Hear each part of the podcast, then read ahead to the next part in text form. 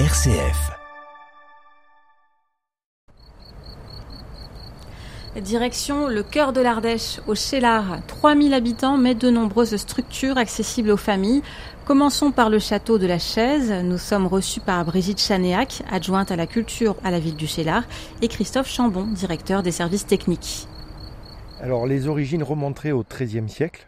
Et après, il a évolué au, fil des siècles, donc il s'est agrandi euh, avec des tours supplémentaires.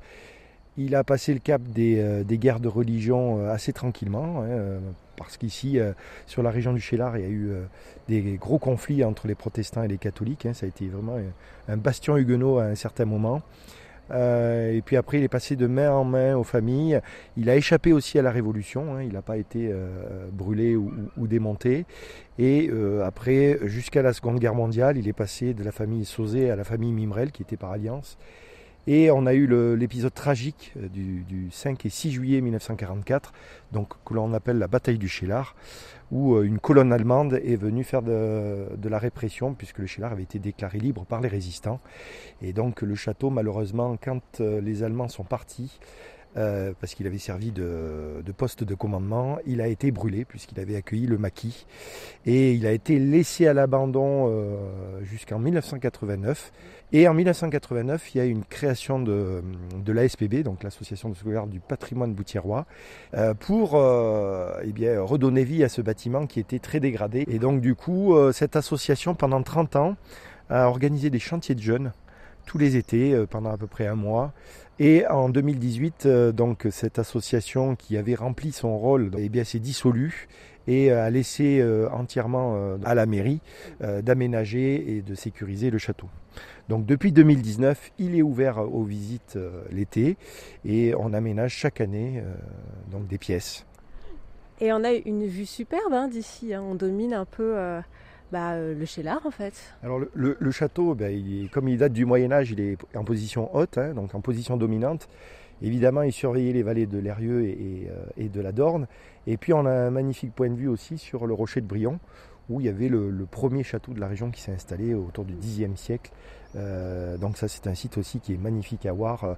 C'est un, ancien volcan éteint avec des, des coulées basaltiques et d'orgues qui sont un petit peu dans tous les sens nous pouvons voir euh, d'ici la Dolce Via qui va de la Voulte euh, jusqu'à Saint-Agrève.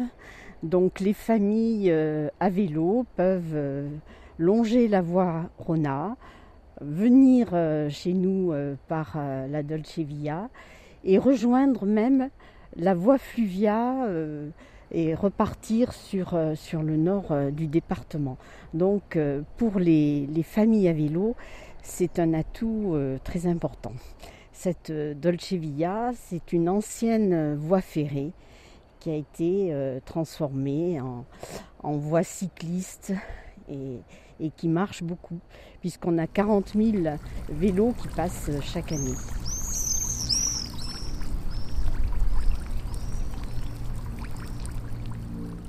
On peut peut-être rentrer dans ce château maintenant, il commence déjà à faire chaud. Au niveau des extérieurs, outre les jardins euh, de type Renaissance et puis à la française, hein, qui sont très réguliers, avec des taupières, avec des massifs fleuris et des gazons, euh, on a aussi un, domaine qui fait euh, une dizaine d'hectares. Et donc vous avez des tables de pique-nique sous des arbres, avec des arbres séculaires, notamment un séquoia qui est un des plus larges de France au niveau de la base, qui fait 14 mètres de circonférence, donc assez impressionnant.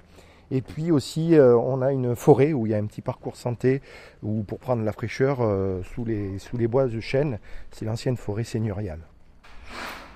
Attention, hein, on marche là. Alors sur celle-ci, on rentre dans la première pièce, qui est une magnifique salle voûtée à croisée d'ogive. Euh, c'est une tour qui a été construite probablement au XVIe siècle. C'est une tour avec des canonnières, c'est une tour avec des murs épais de, plus de 2 mètres, euh, même jusqu'à 2 mètres 50, pour résister à l'artillerie qui à cette époque-là s'était déjà très développée.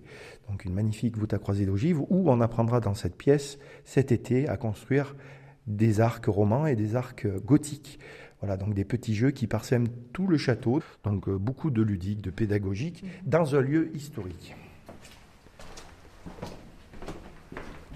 Pour louper l'école, je ferai n'importe quoi. Pour louper l'école, moi j'irai jusqu'à Faire le tour de la maison en pyjama pour choper froid. Manger des tartines au goudron pour avoir mal à l'estomac.